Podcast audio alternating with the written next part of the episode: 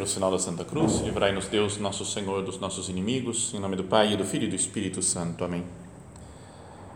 Meu Senhor e meu Deus, creio firmemente que estás aqui, que me vês, que me ouves. Adoro-te com profunda reverência.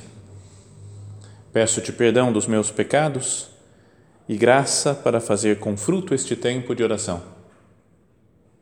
Minha Mãe Imaculada, São José, meu Pai e Senhor, meu anjo da guarda, intercedei por mim.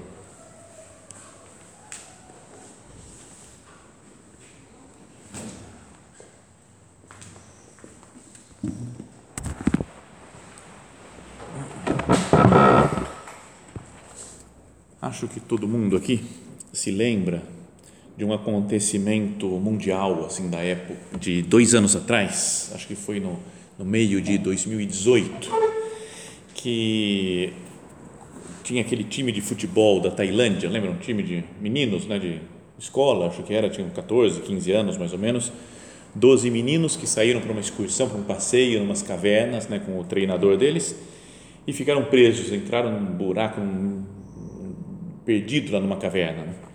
E que começou o mundo inteiro a ficar preocupado com eles, né, como fazer para salvar, não tinha jeito. E aí começaram a pensar, né, de pô, daqui a pouco eles começam a morrer, né, de, talvez asfixiados, não sabem como é que é o ar lá, como é que tem de água, ou, ou comida, que ia acabar as comidas que eles pudessem ter. E veio gente do mundo todo, né, e todo mundo ficou muito empenhado naquilo lá, né, todos os técnicos, gente importante, gente famosa, né, que o famoso Elon Musk tentou fazer um negócio, descobriu uma espécie de submarino que entrava lá para salvar as crianças, mas não foi aceito. Foi, o mundo inteiro conversando e debatendo né, sobre um assunto que não era o, o habitual, né, de como salvar crianças de uma caverna.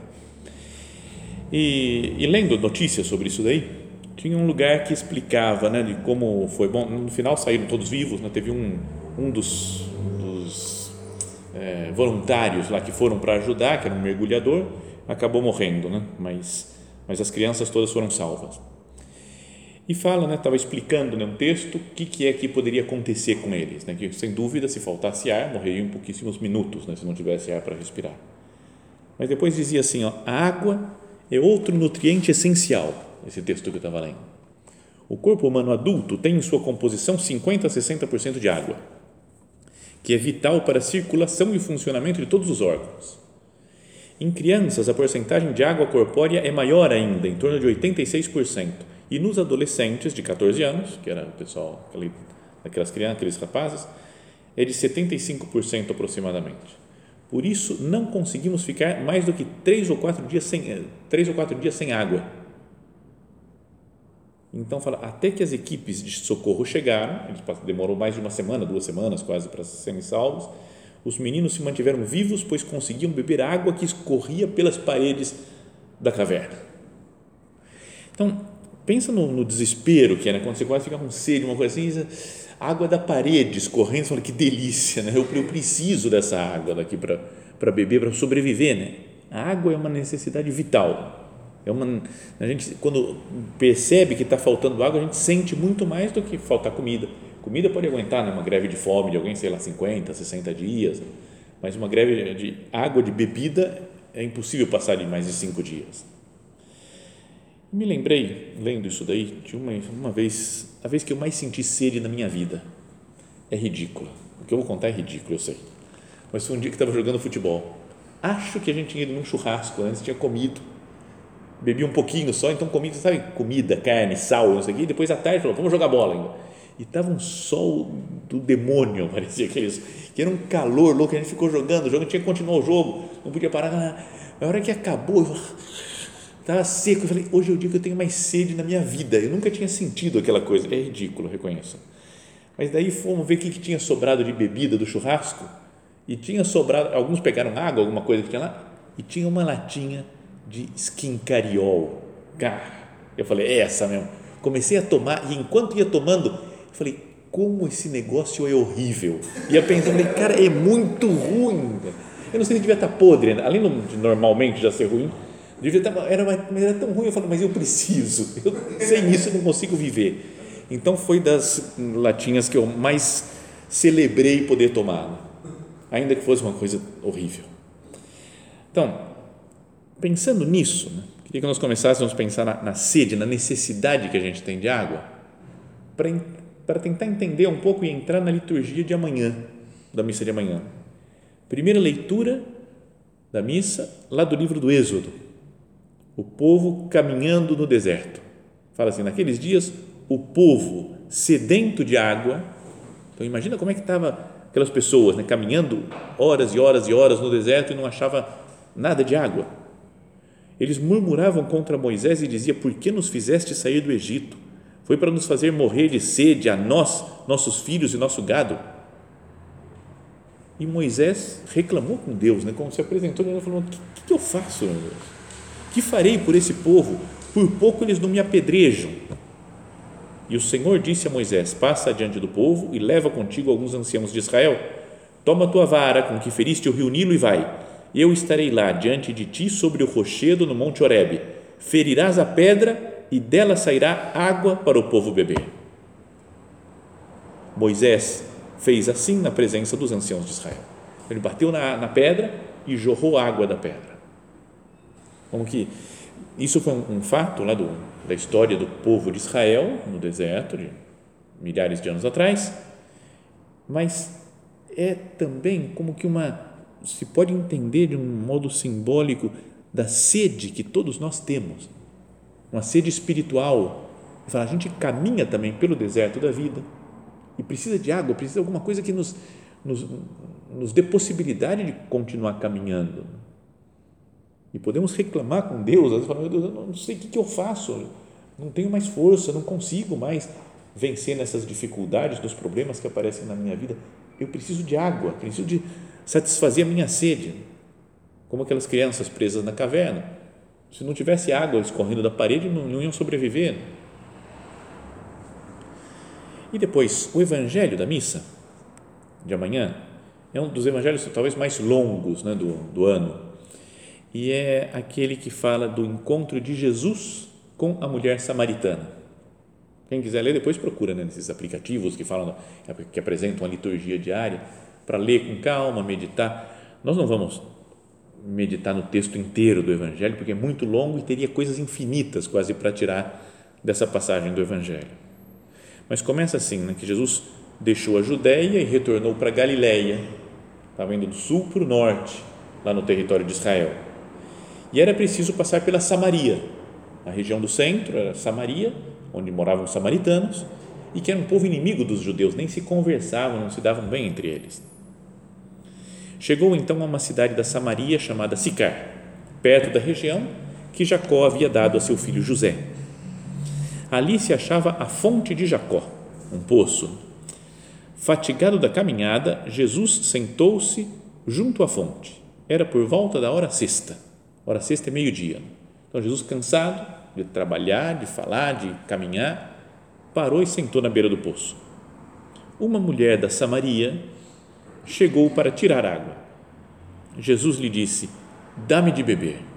Está vendo? Jesus, como que se identificando com o povo de Israel no Egito que tem sede. Jesus também caminhando tem sede e se identificando com a nossa sede espiritual.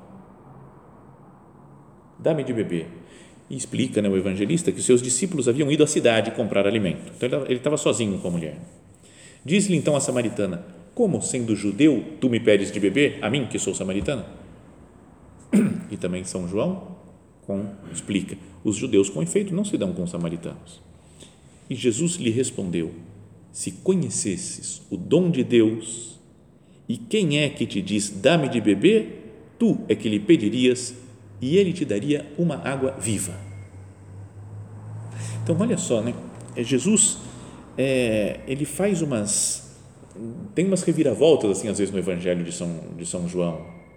Jesus pede de beber, ele está com sede, a mulher titubeia se tem que dar água ou não tem que dar água para Jesus, porque ele é, samarit, ele é judeu e ela é samaritana, e Jesus fala, se você conhecesse o dom de Deus, eleva um pouco, não fica preocupado com essas com uma intrigazinha entre judeus e samaritanos, se conhecesses o dom de Deus e quem é que está aqui te pede de beber, tu lhe pedirias e ele te daria água viva. E fala depois, vai explicar que né, ela nem precisaria ir mais naquela água, naquele poço pegar água, porque a água que Jesus vai dar é para sempre, dura eternamente, é uma água que salta para a vida eterna. Então, essa mulher samaritana que precisa reconhecer o dom de Deus, como Jesus fala, Ele é o dom de Deus, o presente de Deus que vem à terra. Essa mulher samaritana que tem que conhecer o dom de Deus e assim matar sua sede eternamente, é uma imagem de todas as pessoas que têm sede de Deus na história do mundo, que tem sede de felicidade. Então, queria que nós pensássemos agora né, que cada um procurasse falar com Cristo aqui no sacrário, fazendo sua oração, né, conversando com Jesus e tentando reconhecer quais são as suas sedes. O que eu gostaria que acontecesse na minha vida? O que eu procuro? Né, quais que são os meus sonhos? E, e pensar que Jesus fala: se tu conhecesses o dom de Deus, se você soubesse quem é que está aqui e te pede de beber, né? Pega, pede que você o ajude, que colabore com ele, tu lhe pedirias, ele te daria uma água viva. Porque a sede de felicidade, de, de satisfação, é algo comum a todas as pessoas. Cada um procura felicidade de uma maneira, mas todo mundo procura felicidade. Não sei se já contei isso, mas quando era muito antes de ser padre, é, eu tava, já era do Opus Dei e fui morava em São Paulo e aí conheci uns, um pessoal da física que fazia física, que estava na pós-graduação em física lá na USP e um deles era um, um, um peruano ficamos super amigos. Depois ele deixou a física, é monge beneditino agora, mas a gente era super amigo e, e, começamos a organizar, falamos, vamos organizar uma aula de doutrina aqui, explicar um pouquinho a doutrina cristã, falar da igreja para o pessoal da sua turma. Falou, oh, que legal, vou chamar um povo. E havia três ou quatro né, para a nossa aulinha. De repente, ele falou com um, falou com outro, falou com tinha umas 15 pessoas assim, que apareceram numa sala lá da física da USP. Falou, e agora? Começa a explicar aí. Vi, o pessoal era tão diferente. Né? Esse daí que era, já era super católico, queria pensava nos beneditinos já, outros que eram ateus, outros eram protestantes, tinha de todo tipo de gente. E aí eu comecei, eu falei, de onde que eu começo a falar aqui? Um ponto em comum que tenha todo mundo. E aí comecei com essa ideia, falei, ó, todo mundo que está aqui, ainda que pense em coisas diferentes, nós, todos nós temos um desejo de felicidade. Um deles levantou a mão e falou, eu não. Eu falei, cara, não me complica a aula, cara. já está difícil saber do que falar para vocês, eu não. Então ficamos, ficou uma, um debate se as pessoas querem ser felizes ou não querem ser felizes. Mas é um negócio que não, não acabava nunca. Em geral, para as pessoas normais, todo mundo quer ser feliz. O caminho que cada um escolhe para a sua felicidade é diferente.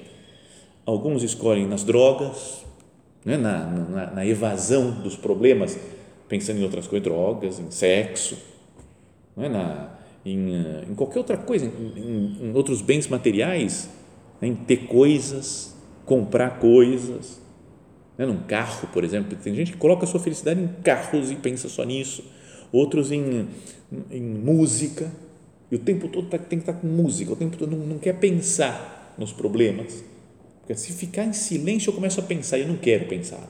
Então, eu quero música, barulho, som, comida, ficam pensando sempre o que eu vou comer, como é que eu vou me satisfazer. Então a gente vê nessas, nessa busca do ser humano por prazeres aqui na Terra uma sede de alegria.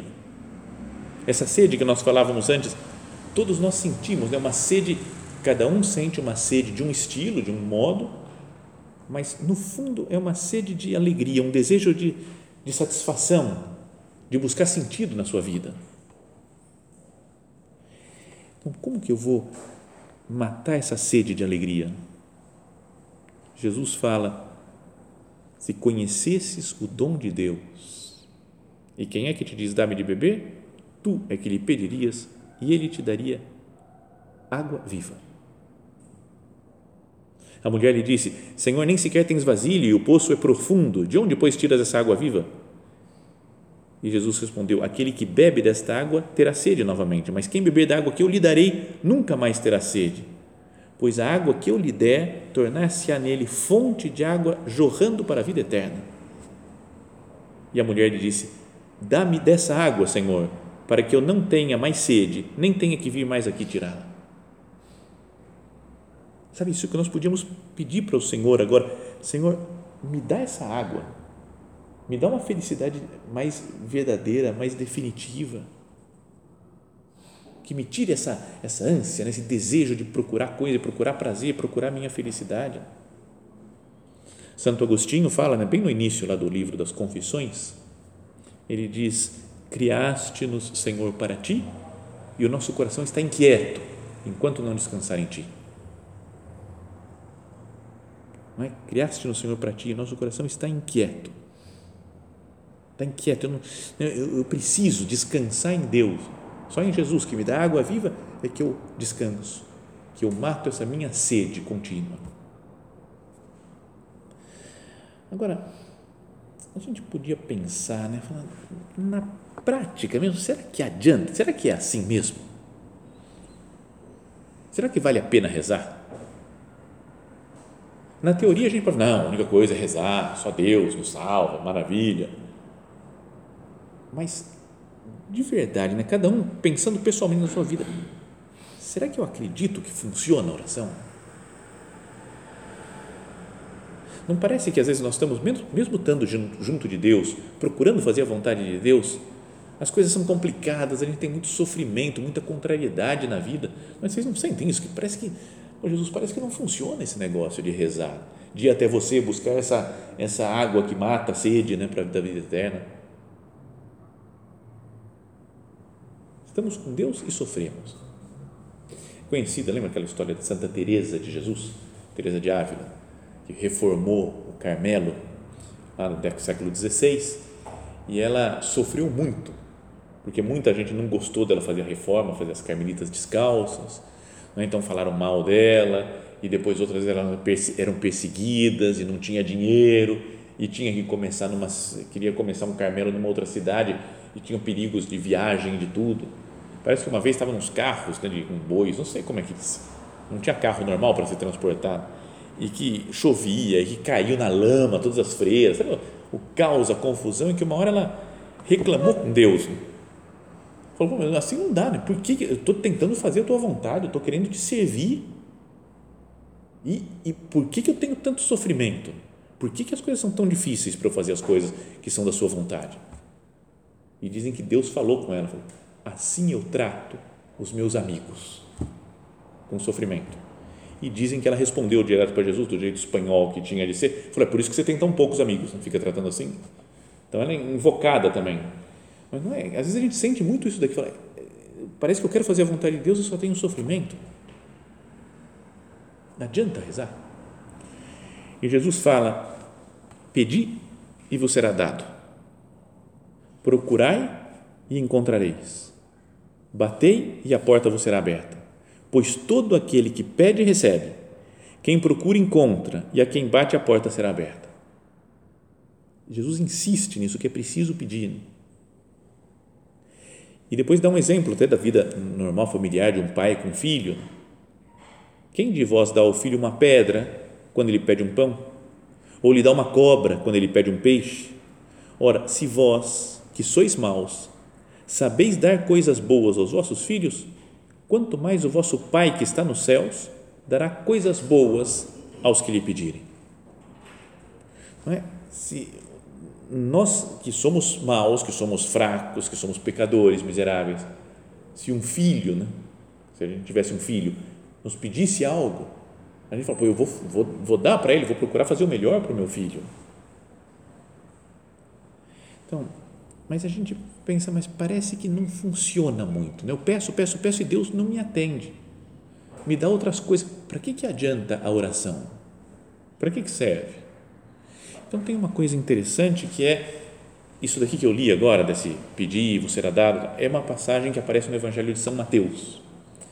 No Evangelho de São Lucas falam as palavras muito parecidas, Mas no final diz: Ora, se vós que sois maus, sabeis dar coisas boas aos vossos filhos, quanto mais o Pai do céu dará o Espírito Santo aos que lhe pedirem. Está vendo? No primeiro falava: O Pai do céu dará coisas boas. E esse aqui, o Pai do céu dará o Espírito Santo. Só troco essas palavras porque elas são equivalentes. A única coisa boa mesmo, que tem sentido, que nos salva de verdade, é o Espírito Santo que vem do Pai. Então, o receber o Espírito Santo na alma, ou seja, viver em intimidade com Deus, isso daí é, é o que mata a nossa sede. Essa sede eterna que nós temos de felicidade continuamente. Se nós recebemos, fazemos oração, somos pessoas que buscam Jesus, Fala, Senhor, me ajuda, me, me, eu quero, eu preciso disso, eu preciso daquilo. A gente vai vivendo em sintonia com Cristo e Ele nos concede o Espírito Santo. Tem uma outra passagem do Evangelho de São João que une a água da sede com o Espírito Santo. Tá mais para frente lá no Evangelho de São João, quando diz assim, no último dia, no mais importante da festa, tá uma festa lá dos judeus em Jerusalém, Jesus de pé exclamou: se alguém tem sede, de novo falando da sede, se alguém tem sede, venha a mim e beba quem crê em mim. Conforme diz a Escritura, do seu interior correrão rios de água viva. Então, quem busca Cristo, quem crê em Cristo, fala do seu interior vai surgir rios de água viva, ele vai ter água abundante sempre continuamente, com problemas fora, com dificuldades, com rolos que acontecem na vida, vai falar: Eu estou com Deus, o Espírito Santo está em mim. E aí São João explica: Jesus disse isso falando do Espírito que haviam de receber os que acreditassem nele, pois não havia ainda o Espírito, porque Jesus ainda não fora glorificado. Falou: quando Jesus morrer e ressuscitar, ele vai mandar o Espírito Santo. Então, aí sim, quem crê nele, quem vive de Cristo, tem, com Jesus, tem o Pai e tem o Espírito Santo dentro dele. E isso deveria ser a, não sei, a, a razão da nossa alegria. Então, estar com Deus é matar a sede continuamente, a sede de felicidade que a gente tem. Onde que eu vou resolver os problemas? Criaste no Senhor para ti e nosso coração está inquieto enquanto não descansar em ti. Senhor, que eu entenda isso, Jesus que ter você em mim é a razão da minha alegria, é o que eu devo procurar sempre, cada dia mais intimidade com o Senhor, para que o Espírito Santo viva em nós e isso dê, mate essa nossa sede contínua.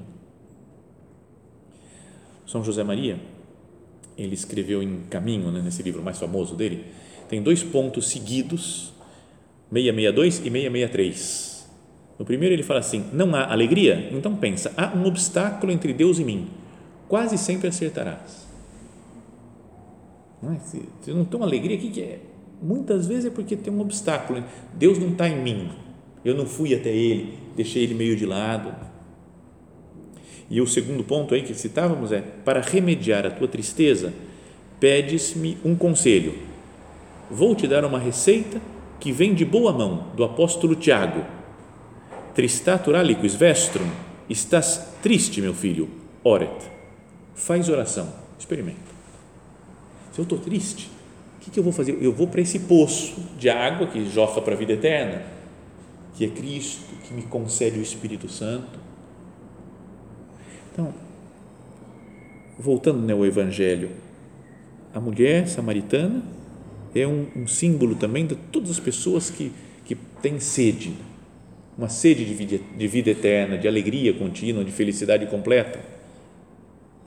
E Jesus fala que ela tem que conhecer o dom de Deus. Se você soubesse quem está aqui, quem está conversando com você, é só pedir que eu vou te dar água viva, uma água que você não precisa vir mais aqui no poço para pedir para beber. Então, que nós também né, nos sintamos como essa mulher samaritana. Eu tenho sede, Jesus, eu vou até você para te pedir de beber, para matar minha sede. a segunda leitura da missa de, amanhã também, falavam da primeira era do, do Êxodo lá, né? do Moisés e o pessoal no, no exército, no, no exército, no, no, no, deserto, pedindo água para beber. Samaritana no Evangelho, pedindo água também. E na segunda leitura é um texto da carta de São Paulo aos Romanos, que ele fala assim: ó, a esperança não decepciona, porque o amor de Deus foi derramado em nossos corações pelo Espírito Santo que nos foi dado. Com efeito, quando ainda éramos fracos, Cristo morreu pelos ímpios no tempo marcado. Dificilmente alguém morrerá por um justo, por uma pessoa boa, muito boa, talvez alguém se anime a morrer, pois bem a prova de que Deus nos ama é que Cristo morreu por nós quando éramos ainda pecadores.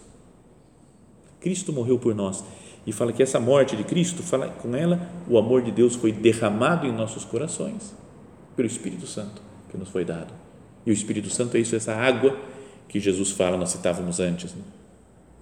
Jesus disse: Se alguém tem sede, venha a mim e beba quem crê em mim, conforme diz a Escritura, do seu interior correrão rios de água viva. E ele disse isso falando do Espírito. Quem vive com Cristo, graças à morte de Cristo na cruz, que nós estamos nos preparando né, para a Semana Santa, o Espírito Santo vem e mora em nós. E isso é a água que nos mata a sede. Nos faz pensar também até a, a cena final né, da morte de Jesus, ele na cruz, das suas últimas palavras, é: Tenho sede, também, no alto da cruz. Como ele falou para a mulher samaritana: Dá-me de beber. Mas que depois é como se ele falasse assim: Eu peço, falo isso, falo se tenho sede, mas no fundo sou eu que morrendo, dando a vida por vocês, estou matando a sede de todos vocês. E logo depois, fala que ele, inclinando a cabeça, entregou o Espírito. Tem o sentido de ele entregou o Espírito para o Pai, né, para Deus, Pai, como a alma se desprendeu e foi para, para o Pai, mas tem esse sentido também de que, morrendo Jesus, ele entrega o Espírito para a igreja, o Espírito Santo. Está presente né, na igreja, compaixão, morte e ressurreição do Senhor. E assim, ele pode morar em nós, esse Espírito Santo, e nos mata essa sede contínua de felicidade que nós temos. Então, que nós pensemos né, nessa na sede física como uma imagem da sede espiritual. Quando a gente está morrendo de sede, o que a gente quer é beber, beber água, satisfazer aquela sede. Que para os nossos problemas espirituais nós pensemos, eu preciso dessa água que jorra para a vida eterna, que é Jesus. Se eu vou a Ele, Ele concede o seu Espírito para que viva comigo e me dê paz, serenidade, alegria para enfrentar qualquer dificuldade que apareça na minha vida. Vamos meditar nessas coisas, né? Ouvimos o Evangelho da missa de amanhã e, e peçamos a Nossa Senhora que ela nos, nos faça procurar a água verdadeira. Que ela não nos deixe perdidos por aí procurando felicidade em outras coisas que são tão, tão passageiras, tão sem importância, né? tão fugazes. Que ela nos ensine né? a procurar a alegria em Jesus Cristo. Minha mãe, Santa Maria, me ajuda, né? abre os meus olhos para que eu vá a quem pode me, me salvar, a quem pode me matar a sede. Se conhecesses o dom de Deus, tu lhe pedirias e ele te daria água viva. Senhora, minha mãe, que eu conheça o dom de Deus, Jesus Cristo, nosso Senhor.